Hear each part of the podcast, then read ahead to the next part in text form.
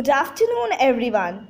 Today, Arohi, Kavya, Ritika, Audrija, and Ravya are here to tell you about artificial intelligence, better known as AI.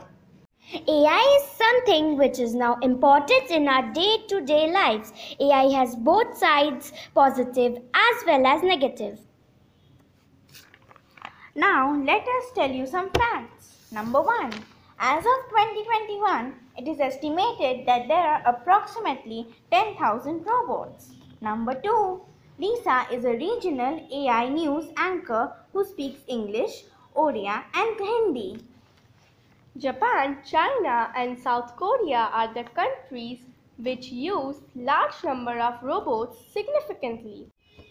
AI has helped us in many ways. For example, construction and irrigation.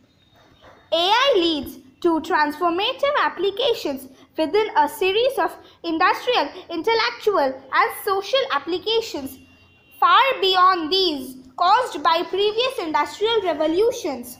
That is it for today. Hope you enjoyed.